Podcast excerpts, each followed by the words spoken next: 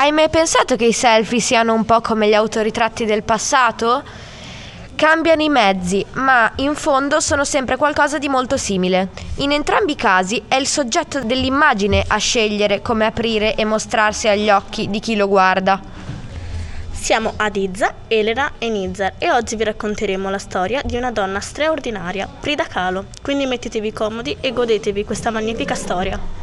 Sigla! Questa è Radio Matta.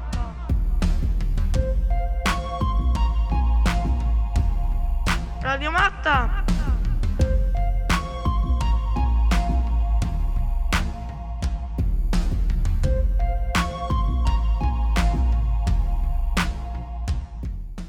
Si può dire che Frida Kahlo, con i suoi 500 autoritratti su un totale di 143 opere circa, abbia anticipato la moda dei selfie. In alcuni ritratti lei si ritraeva esattamente come si vedeva allo specchio, mentre in altri usava la sua immaginazione. Frida Kahlo è stata la più grande pittrice messicana ed è anche un grande esempio di forza, posit- positività e determinazione.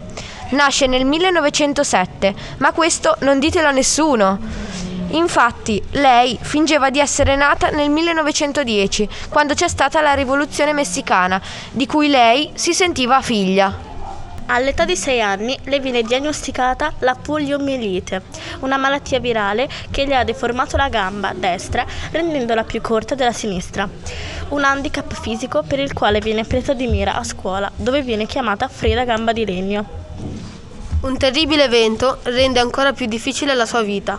Infatti, all'età di 18 anni resta coinvolta in un incidente e rischia di rimanere paralizzata. Da quel giorno in avanti il dolore fisico diventa parte integrante della sua vita e si ritrova sempre sola. Nizar, hai ragione, infatti l'incidente le comporta moltissime fratture, per cui viene ingessata in tutto il corpo e non può più muoversi. Che cosa terribile! Hai ragione Elena, deve essere stato drammatico per lei. Per fortuna però è sopravvissuta e attraverso il dolore e, l'immobil- e l'immobilità.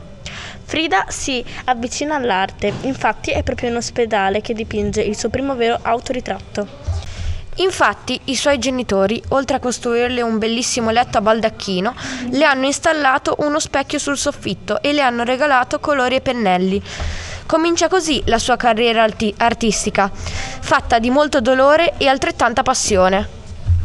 Dopo l'incidente, Frida non riprenderà mai a camminare bene e l'arte resterà per lei l'unica finestra sul mondo.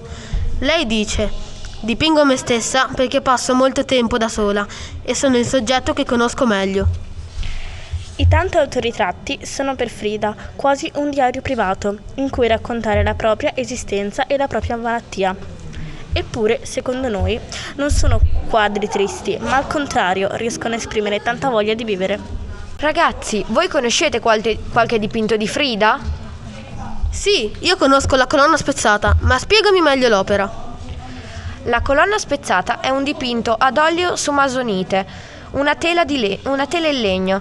È stato dipinto nel 1944, poco dopo aver subito l'intervento chirurgico alla colonna vertebrale. I colori principali sono l'azzurro, il bianco e il verde.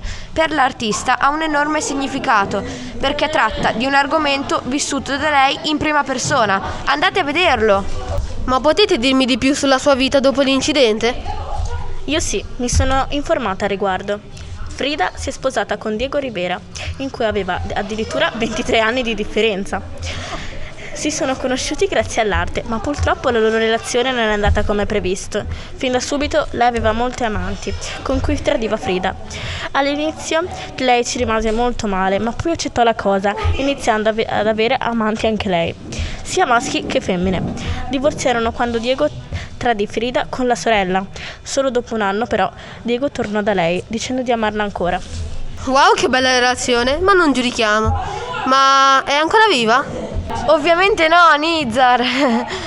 Morì di embolia polmonare a 47 anni nel 1954. Fu cremata e le sue ceneri sono conservate nella sua casa a Zul, oggi sede del museo Frida Kahlo. Le ultime parole che scrisse nel diario furono: Spero che l'uscita sia gioiosa e spero di non tornare mai più.